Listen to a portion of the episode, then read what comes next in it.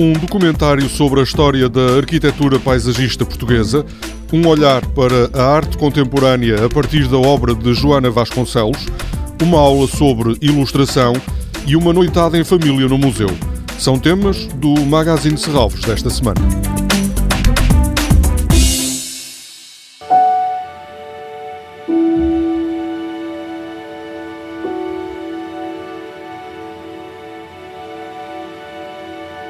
O ordenamento do território é o início, é a construção de uma identidade, é a construção de um país, é uma filosofia, é colocar as coisas certas no lugar certo, muitas delas que têm que perdurar ao longo dos tempos.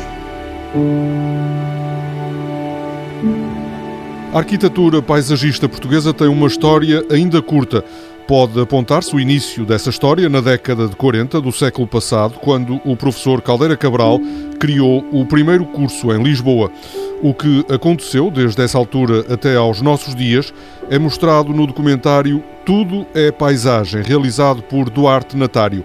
Ricardo Bravo, um arquiteto paisagista do Serviço de Manutenção do Parque de Serralves, revela que algumas das grandes obras da arquitetura paisagista portuguesa também são mostradas e explicadas neste filme. Trata tanto de como nasceu a arquitetura paisagista em Portugal, na década de 40, até aos dias de hoje. Por isso fala dessa história, fala de todas as obras de maior importância, a Expo 98, o Estádio Nacional, o Parque da Cidade.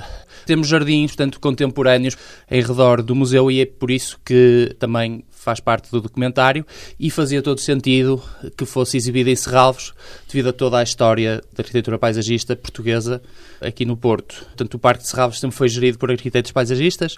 Eu próprio sou arquiteto paisagista, por isso é uma grande honra e acho que é um marco na arquitetura paisagista portuguesa este documentário que tanto agrega toda esta história que não é muito longa, mas uh, é muito importante. Tudo é paisagem passa no Auditório de Serralves esta quinta-feira à noite. Ricardo Bravo diz que o filme de Duarte Natário é também importante para mostrar ao cidadão comum como o trabalho do arquiteto paisagista pode fazer a diferença. O próprio título do documentário diz isso, tudo é paisagem, não é? Tudo que nós vemos é paisagem, seja a micro ou a macro escala, não é? E a arquitetura paisagista luta bastante quanto a isso, com a sua, digamos, imposição como profissão e como necessidade de estar na, na vida cotidiana e por isso acho que este documentário é bastante importante. Depois da exibição do primeiro documentário sobre a arquitetura paisagista em Portugal, haverá uma conversa para comentar o filme com o geógrafo fotógrafo Álvaro Domingues, o arquiteto Nuno Grande, o realizador Duarte Natário e os arquitetos paisagistas Paulo Farinha Marques e Teresa Anderson. Na segunda-feira, ao final da tarde, na Biblioteca de Serralves, há mais um olhar para a arte contemporânea, uma conversa a partir da importância da máscara na obra de Joana Vasconcelos.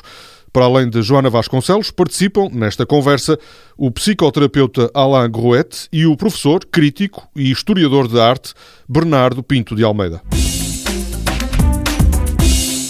O ilustrador italiano Valério Vidali vai estar em Serralves no próximo sábado para mostrar como é criado um livro ilustrado, como são criadas as personagens e a convergência entre textos e imagens. Depois da aula será apresentado o livro The Forest. Valério Vidali é um dos ilustradores dessa obra sobre uma aventura na floresta. Vidali, que atualmente vive e trabalha em Berlim, já recebeu vários prémios, como o Grande Prémio da Ilustrarte, da Sociedade Americana de Ilustradores e da Feira do Livro Infantil de Bolonha.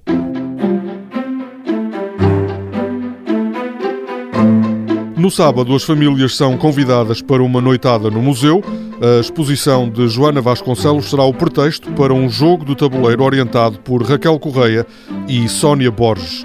No domingo, Dia Internacional dos Museus, os educadores José Costa e Rita Faustino vão ajudar as famílias a criar um museu em miniatura. Toda a programação pode ser consultada em serralvos.pt ou na página da Fundação no Facebook. Este programa pode também ser ouvido em podcast.